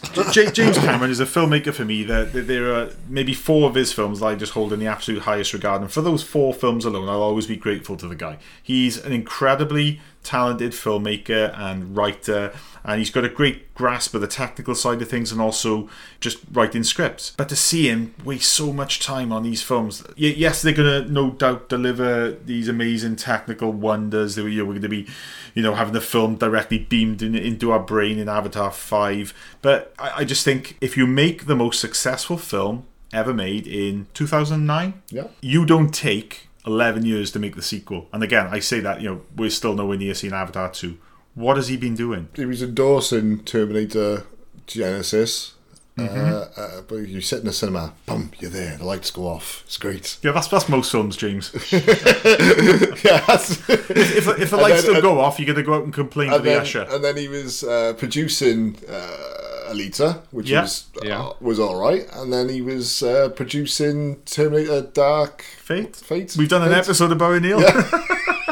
which he, I, I watched. I watched. He said, you know, you sit in the cinema and boom, the lights go off. And he says that again. Hey, what was the budget of the first Terminator? Was it four? The was it first four, Terminator was six point four million dollars. Okay, and it's like and and Alien Aliens rather was not much. I think Aliens was had like a twelve or or it was it was also peanuts for considering the kind of movie. But prime example that that's a guy who works with nothing better than he works with a lot of stuff. It's he Yeah. thrived on slim margins uh, in a creative environment and made that stretch a lot further than giving him all the money in the world and writing you know writing a blank check i think you get a lot less from him in terms of a creative yield. That's what's been proven so far.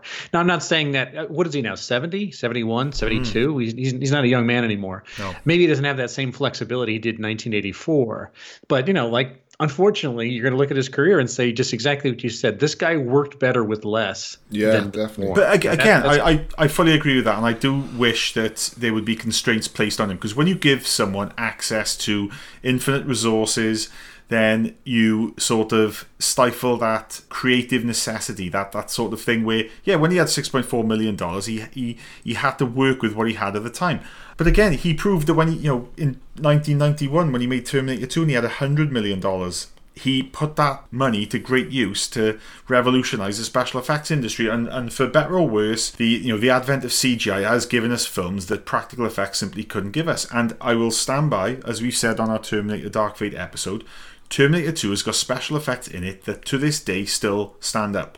But it was literally when we went to watch the 25th anniversary, we both said if that was a new film, It would have, yeah. you know, would- yeah, if this was like a new release, we'd have been Yeah. equally as impressed. And yeah. you, you cannot fault the guy for his, you know, the the way he has made that hundred million dollar budget into a film that is just it's a timeless masterpiece. It's a classic. It it's just it's fantastic. And and again, when he had a similarly big budget in 1989 with The Abyss, granted at that time he didn't finish the film. The making of The Abyss is just one of the most fascinating making ofs of any film. You know, he he had to actually go back two or three years later to finish making the film, but then for me, the final product, you know, the, the, the full length special edition of The Abyss is is up there with the likes of Aliens and Terminator and oh, Terminator Two. It's a fantastic Absolutely. film, and more, more than any of his films, The Abyss has got it's got character. It's got you know some of the best moments in that film. And not the action, and not the, the amazing underwater set pieces. They, it's that resuscitation scene with Ed Harris and Mary Elizabeth Mastrantonio. Almost like like character driven storylines. mean? Exactly. Yeah. It- it- it's, Everything you know, missing from films me. today. he, he he ekes a performance out of Michael Biehn that is without being a full on scenery chewing villain. is just a, an amazing performance. It always amazes me how Michael Biehn just never became, you know, a, a, a more revered, Mike- popular Michael- actor than if he Michael was. Biehn had got the Riggs role for Lethal Weapon, which he was in serious contention Yeah. for, I'm telling you, Michael Biehn would be, he would, he, well, he'd probably be the Expendable Seven now, but he Yeah. would be a lot more remembered than he is. Let's be honest. Yeah, exactly. But what about the parallel universe where James Remar got the Michael Biehn role in Aliens? Exactly, yeah. yeah. Yeah. Well, he did actually get the role, didn't he? Obviously, he had to leave because of, um, well, I, I think he's actually come to admit now that he had a bit of a drug problem at the time. Creative differences. I believe. Creative differences, yeah. Yeah. I like cocaine, and they don't like that. I like. it. I creatively want to snort cocaine in various different fashions. Again, every cloud. If James Remar had stayed on Aliens, maybe then he would never have played uh, Raiden in Mortal Kombat Annihilation. now, there's an episode we need to do with Martin Kessler one day. Uh, The I, will- Mortal I will, I Kombat will films. sponsor that. I will be the Oh. one pa- Patreon sponsor that will make sure that happens. Dear me. Sorry, Martin. I don't know why I've associated you with the like of that, liking of that but I do know that Martin does like that sort of, you know. And again, you know, he, he's going to hate me for this, but he does love the Resident Evil films. like, that's that's something I think I have we've to. all we've all got our we've all got our little secret. uh, We have, we have. Going forward, who knows? You know what what the long term effects on the film industry are going to be. My God, you know, I just want it to be at some point in the near future us all sat back in the cinema in a communal environment, you know, sharing this experience, this thing that we love, this thing that we've built websites and podcasts and and whole communities around. I just want a return to normal at the moment. You know, when you ask me questions as to whether or not I would want to pay, you know, 15 20 pounds for black widow my answer is going to be no i want to be able just to go and see it in the cinema i want to be out you know the, the other end of this and uh, out of this fucking nightmare unscathed and you know i just want everything to be better It sounds like such a simple thing, you know. Like you're literally just a few days ago, this was our reality, and now it's it's dimmed and and it's really in some sort of doubt. Of course, it's going to be some shape. Who the hell knows what it is? But yeah, I mean, it's amazing that something so benign and something so taken for granted could uh, just be right out of our grasp. We couldn't have we couldn't have imagined a world that would proceed like this. wasn't it tracy chapman that said you know you don't know what you've lost till it's gone No, that was Uh, Joni no. Mitchell. joni mitchell joni mitchell Same, Yeah. yeah, same. yeah joni mitchell Although- Ballpark. yeah same ballpark and it was, the fact- it was, Tra- it was tracy chapman It's fast car. Oh, it's fast car. Oh yeah, yeah. I always get those two mixed up. You get my point. It's you only appreciate something once you've had it taken away from you, and you you've had to go without it. And you We know, can, we can look at the positives. How many times does someone say to you, "Have you watched numerous box sets?" And you go, "It's on my list of things to do." It's Hmm. the, and we have both uttered this phrase. There's just so much to watch that sometimes you just don't have the time to do Oh, it. God, yeah. Now you've got the time to do it. If all the Yeah. cinemas are closed, I mean, you can go and watch, catch up on Picard if you want to. right? Anyway, Bill, Bill in in, in an See alternate, that? yeah, that? That was that look was at that was a subtle sort of link there, wasn't it? That's what you call a segue. in, in an alternate universe, Bill, where uh, you know we were spending the night with Mr. Shatner and then subsequently recording an episode. I think part of that episode would have been talking about Star Trek Picard. So I will open the floor to you, Mr. Scurry. Yeah, I maybe I don't know if you guys are watching it. I I mean, Well, yeah, we, Sky. we I, are, I- unfortunately. I know, yeah, I, I know Sky's watching it. I I'm having I'm having a tough time with the show in that I I don't fight people online about it. I just have nice hum uh, uh, humdrum uh, conversations with people who are also really lukewarm about the damn thing. In that, I think the only episode so far this season that really jumped was the I, I think it was probably seven, the one with um with Riker. Yeah. yeah Yeah, me too. it, it, it was the chemistry. It was just the familiarity. It wasn't necessarily. I didn't love what they did with those characters. I didn't love the whole dead child angle, and the you know the who, the person who speaks their own fake languages and and a lot of that stuff. I, the idea of making pizza in a backyard, I can get down with. It seemed like it was the big chill a little bit, but that's fine. These characters are old. But up to that point, though, you know, somebody said that the issue with Star Trek now is that it's being written and filmed and designed as if it were a feature. Uh, all these TV shows don't look like the way the TV shows used to be shot. Yeah. And obviously, you can't get away with that anymore because most big budget television shows do mimic features in the way their photography is. And that's one of the hallmarks of peak TV now. But I feel like watching Picard, it's, it's getting away from itself because it's losing a lot of the um, fundamentals of what makes made the TV show Next Generation, you know, really vital in the first place. Yeah, and like you say, everything now seems to be a sort of um, uh, an eight-piece story, really, isn't it? Or a ten-piece story, and perhaps some of the sort of allure to the definitely the next generation was you had good episodes and bad episodes, but they were a lot of them were standalone single stories. So obviously the change of format doesn't seem to be working with Picard. I got to be honest with me. And it's just look, thi- thi- this new iteration of Star Trek, even with Discovery, it's just too damn cynical. It's not Star Trek.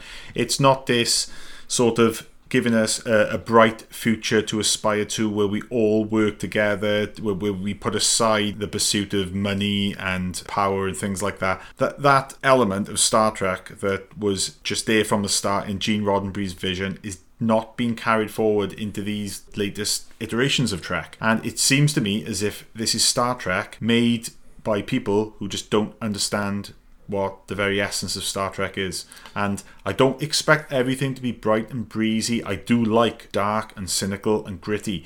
But there are things in Star Trek Picard and, you know, to a lesser extent, Discovery that are just unrelentingly grim and harrowing and just there's just a negativity that permeates this whole show and don't even get me started on i'm no prude you know me neil i swear like a trooper. You know i, I often swear on this podcast i, I do apologize for for that to uh, you know younger more easily offended listeners why am i assuming young people are easily offended that's that's ageist that's terrible They're probably the ones who would just Yeah, oh, love oh, it yeah, when yeah. we drop an F bomb. oh, Yeah. oh, oh, he swore. Oh, but you know, to anyone who, who, who doesn't like swearing, you know, I, I do swear myself. But to hear these these admirals talking to Jean Luc Picard in the way they are, telling and, and in the latest episode, telling the him to shut up. the fuck up. Uh, what the- You don't say that to the guy who saved Earth from assimilation. You sit opposite him in reverence of him, and you show him the fucking respect he deserves.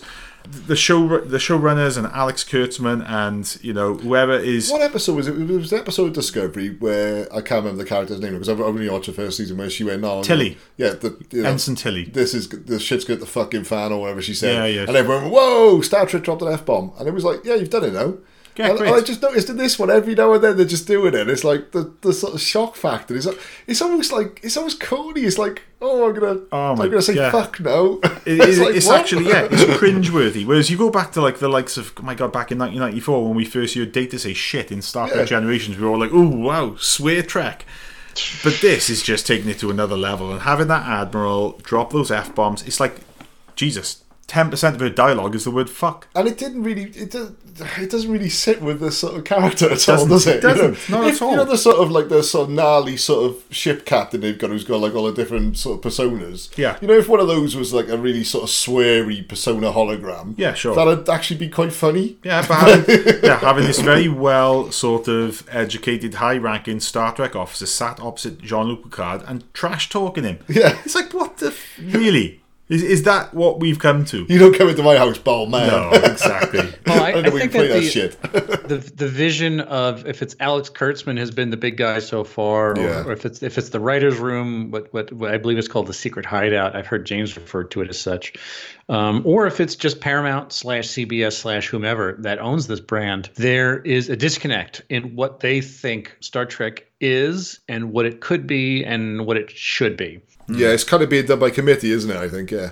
Yeah, but the idea like you can't make the type of show we were used to up until very recently, even though the numbers, you know, like let's not forget, Next Generation was one of the most expensive TV shows to produce, and it had enormous ratings and syndication for its day and age. Now we're not living in that age anymore, but the proof was there that you can have a show that is that's serial or it's not episodic it's episodic rather rather than serial. And you know you don't have to naturally attach all of this strange dirt and grime and tarnish to gene roddenberry's starfleet image from the sea you could you could have a version of that no money no war no avarice society and still tell interesting stories because they managed to do it for decades and decades and decades and i just i just don't buy that you know the, the, the Federation has to be about um, letting Romulans die, and the Federation has to be about destitute people who are smoking crack uh, on board. The, you know, the the Raffi, whose character I just do not understand. As good as that actress is, I just can't understand what the hell her deal is because it's all over the place. It's like is is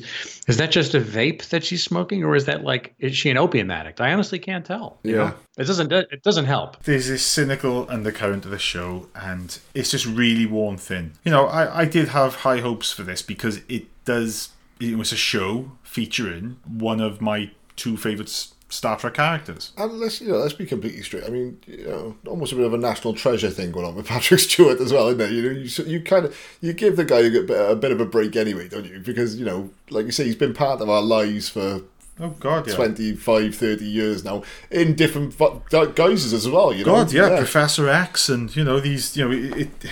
You know, Patrick Stewart is just you know on my bucket list of, of people to meet. Patrick Stewart was on there. Can I can I be completely frank? And I've said this to you off, Mike, and it's just too little, too late. He's too old. He. He's too old. He And is. No, there's nothing you, wrong with that, It's like Star. Wars. It's, this should have happened 15 years ago. It should have, This yeah. should have happened 20 years ago. Yeah. You know, Or it should or it should have happened. To be honest, or it shouldn't have happened No. Let's Yeah. be honest. Yeah. It, It sounded like a, it sounded like a goof. It sounded like one of those Yeah. things that, like when Disney, when they bought Avatar and decided to shoehorn it into their theme parks. Now that I'm making this very parochial about me, I thought, what the fuck does this have to do with Disney? That they're going to put Avatar in their land, and it's like they just did something to win a quarter. They just did it to, you know, s- say, hey, look, we just made a big move. And I feel like the whole Picard thing was almost like a bluff. It was a dare. Like, hey, we're going to do a thing, and it's going to be Patrick Stewart's going to come back, and it's like. You actually going to do this, or are you just like making Yeah. this, making a big spectacle for Comic Con? It's like, no, we're actually going to do it. I'm like, all right, let's see what you guys actually do with it. And it just sounds like it was a bluff. And we called Yeah. them on it. and Yeah, it's a very sort of like you say, it's almost a very sort of like generic story. I mean, you could almost sort of kind of predict where it was going to go from the opening episode, couldn't you? And it's like, oh, we got the Romulans and we got the Borg, and it's like, well, if you're going to do it, do something completely different, do something completely new. That might have been a better angle, perhaps. Look, when you take elements like the Romulans and the Borg, and you know the Romulans mining this derelict Borg cube for technology, that you know th- there's a, there's a lot of great stuff there that you know in, in the hands that, of that's awesome. yeah, they, Yeah. they would, on paper, if, if you'd given me the, the, the, the basic outline of this first season of Star Trek Picard, my mouth would have been watering. You've got Picard obviously coming back. You've got this whole Romulan relocation thing, which on paper's you know it's a pretty cool storyline. Ties into some of the events of the 2009 Star Trek. You've got then the Borg. There's so much fucking great stuff, and then you throw into the mix Seven of Nine coming back. Yeah. Let's look at the latest episode where, and I do apologise, you know, skip this bit um, if you don't want any spoilers, but there's the bit where Seven of Nine, for a brief period, takes over this Borg cube. There should have been so much turmoil and so much stuff wrapped up in that. The fact that this woman who has been removed from the collective for, for 20 odd years is now being thrust back into it out of necessity. There was so much great stuff they could have played with there. You never know, they might actually make something of it in the remaining two episodes.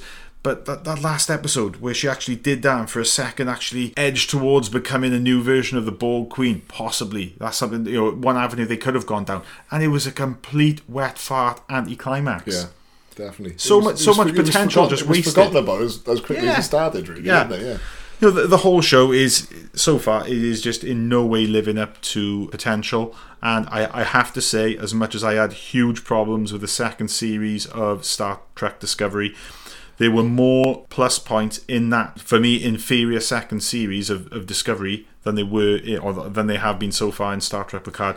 Star Trek Picard has just been a, a middling, meandering, uninteresting show and I'm sticking with it purely out of my loyalty to the franchise on the hope that all of these ingredients, which are nearly gelling, and I, I don't mean gelling particularly well, but it's it could come together. I think they've already bought the second season, haven't they? So Yeah. they're going to, you know, But so far, big plans for it, I just don't see any scope for what we've had so far in eight episodes to be wrapped up in, in, in the you know the the two part finale. And I'd love to be proven wrong, but so far, and and one of the biggest things that uh, telling me that this show isn't working for a lot of people is the fact that it, it is just a complete lack of public discourse on social media about Star Trek Picard, whereas at least people, even though they were disagreeing quite a bit about Discovery, and, you Discovery know, was getting conversations. it was getting wasn't it? Yeah. conversations going. It was water cooler television of a type that A lot of people were loving it, a lot of people were hating it, and there were some people, you know, in between. But with Star Trek Picard, It's just bland, It's- isn't it? It's just yeah. uh, literally. I, I was joking around with someone the other day, and I said, you know, you get to the stage where you just go, "I'm not angry. I'm just disappointed." Yeah. You know? it's Yeah. like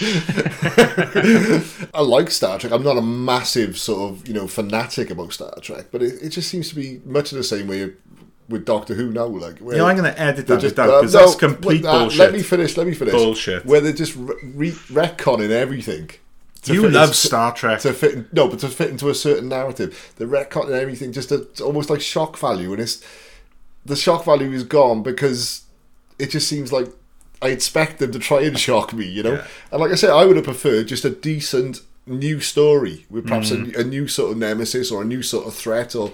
You know, whatever. You than just retreading things and just slightly turning things. You know, it's like you, you get you're rubbing people up the wrong way. Look, if you've got Jean Luc Picard returning to a Borg cube and meeting Hugh from I, Borg, um, you know, little elements like that, there should have been f- so much more impact to those scenes. I mean, the, the scene when he met Hugh was literally like, Hugh, you're here. Yes, okay, okay. Uh, here's a portal to another world. All right, bye. Yeah, bye. that was it. Yeah, yeah, the- yeah. Yeah, it was It was just like one page of dialogue. yeah.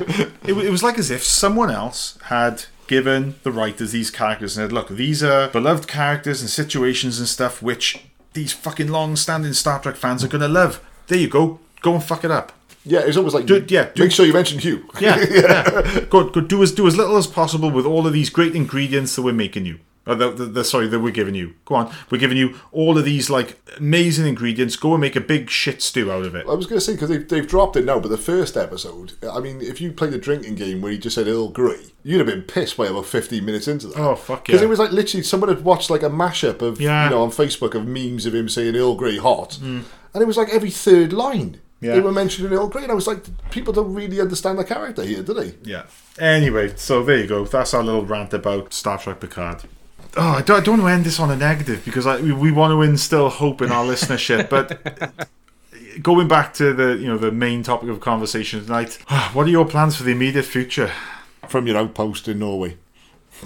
My outpost to Norway. Yeah, just we're gonna sit here and see what happens. The way uh, MacReady and Childs did at the end. Well, I'm I'm uh, I'm hunkered down here. The nice thing is I get to listen. I get to talk. I get a lot of free time on my on my. I can work on my my video projects, which is nice. I mean, you know, this isn't too far from what I'm normally doing anyway because I'm I'm self-employed. I do my own thing.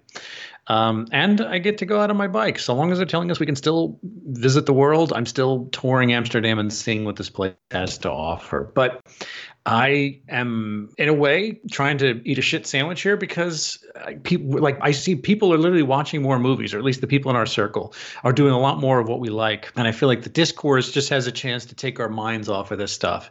So it's fun seeing things that people would otherwise not watch. Uh, you know, John Laubinger from Film Baby Film was talking about he was going to bump through uh, a bunch of Coen Brothers movies he'd never seen before, which I thought was like, man, I thought that guy'd seen everything. And sure enough, he's going to see Raising Arizona, Miller's Crossing, and, and stuff like that. I'm like, that's awesome. What I want to do is have a conversation about that when he's finished, because you know this wouldn't have happened normally everyone has a lot of free time. Let, let's get into it. Let's talk about it. Let's chop it up. Let's let's use this time to do something constructive at least as a distraction and to have more more of the rhetoric, which I love. Yeah. So, Bill, um, where can people find you if they want to hit you up on social media? And obviously, don't forget to uh, tell us all about your podcast. Yeah, I'm on Twitter at William Scurry, uh, and I'm my video work is on YouTube, youtube.com slash am Caesar. Uh, I do a video series. Uh, I'm in between seasons right now called American Caesar Salad. It's a bunch of essays, uh, and I regularly put out a podcast. Comes out Monday morning. It's called I Don't Get It. Me and my fellow crank my good old friend Noah Tarno uh, look at some weird, confounding pop culture phenomenon, something that appeals to kids. And I say kids, anyone under the age of 43. And uh, we just try to unpack it and give it a fair shake and say, what, like, what does this mean? What, what is Old Town Road? What the hell is that? Let's look at Lana Del Rey. Let's look at Lizzo. Not just, not just music, but you know, uh, acai bowls, food objects, games, uh, stuff like that. Just anything that is is beloved by younger people. We give it a fair shake and see what what the the deal is for someone our age. Uh, and that's at uh, I Don't Get It podcast. It's on iTunes, Spotify, SoundCloud, all that stuff. I love the way as well, Bill. That since I told you my commute was forty minutes long, you've started making these episodes longer. Yeah. I know, d- door to door, from from turn, Literally, turn on, keep we had turn one off. com- we yeah. had one conversation when I said I had a forty-minute commute in the morning, and you've gone from thirty-two minutes to forty minutes. so yeah, on a personal level, it's great. It is. Well, look, Bill. You know, thank you very much for um, for joining us tonight, and unfortunately only via Skype. In better circumstances, we would have actually been here in the flesh, talking about Star Trek II: The Wrath of Khan, and buzzing on adrenaline, having you know spent uh, you know the the last couple of hours with William Shatner. But you know, unfortunately, it's not meant to be. Do you know what could you know what could replicate that to a certain degree? Go. Is when all this is cleared up, when all the dust is settled, we go to fucking Amsterdam. We'll do it. the Film 89 team go to Amsterdam. Nah, imagine the some- carnage. Imagine Find the carnage. quicksand, yeah. Oh yeah. Just goes without saying that. fa- You know, first off, I do think that we owe our listeners a bit of an apology because it's been well over seven weeks since the last episode. Things have just been, you know, aside from the, uh, you know, Partially my fault, mostly Richie Roberts' fault. well, blame Richie. Yeah, always blame the guy that's not you. That's my policy. Fully agree with that. Just. What I've got to say is thank you everyone for you know just still listening to us because clearly people are listening to us every day. They're recommending us to people because as much as we've been off the air, our download figures have still been up there and we've still been charting. And to that end, we are incredibly grateful to everyone. Thank you to everyone on Facebook who has started following us because our Facebook following, and thanks in no small part to the efforts of the man sat on my right here, has just gone. It's just increased tenfold. We're All, really, the, all the bad memes are mine. Basically. Oh yeah, yeah, yeah. Thank you to everyone for that. You know, thank you to all of the people that interact daily with us on Twitter. Thank you to everyone that's following the site and subscribing. Please continue to do so. The best thing you can do us, like you know, we always say, is please leave us a positive iTunes review. That really will do us, you know, a great deal of help. We've had some great reviews so far, and it's great to, to read them. We get, you know, some great emails. Keep sending your listener questions to us as much as we haven't done any tonight. Uh, you know, this episode has done, been done pretty much on the cuff um, after you know the originally planned episode was cancelled. But please keep your listener questions coming in for future episodes. Your suggestions for future topics, eh, you know, it is all just really greatly appreciated. And thank you everyone for you know just being so loyal and, and being such great listeners. Um, you can find me um, if you want to interact with me on Facebook and Twitter at Sky Movies. You can follow us all on Film89 UK on Twitter and Facebook. Neil, where can they find you? You best way to get me is on Twitter at Neil underscore Gaskin. So please, guys and girls, follow the advice of your your, your local governments and, and whoever is telling you you know what to do in these tough times. Um, I think the best thing you can do is observe good personal hygiene. Keep your distance from everyone. Look after the elderly. Look after your children. Look after those poor national health workers who just, my God, they're doing an incredible job. You know, Don't overreact. D- yeah, You don't need You a don't- thousand toilet you rolls. don't, You you don't, don't. need 25 million packets of pasta. You don't need these things. If you're ill, you've got friends who will go and get it for you. Yeah. Who will leave it on your doorstep. Yeah, Deliveroo and Just Eat. You can actually put as an instruction when you're having your takeaway delivered to you. I'm in isolation. They'll stand 10 foot away from your door and watch you collect your pizza from Yes, the doorstep. People, please. this is perfect for, for people. Dream of times of being just living in the house and watching Netflix all day. times like this are where we all need to come together as humanity and we all need to help each other now more than ever. To that end, the best message we can send to you guys and girls is to stay safe. But in the meantime, if you can find time, don't forget catch a sneeze, wash your hands, and stay classy. We're out of here.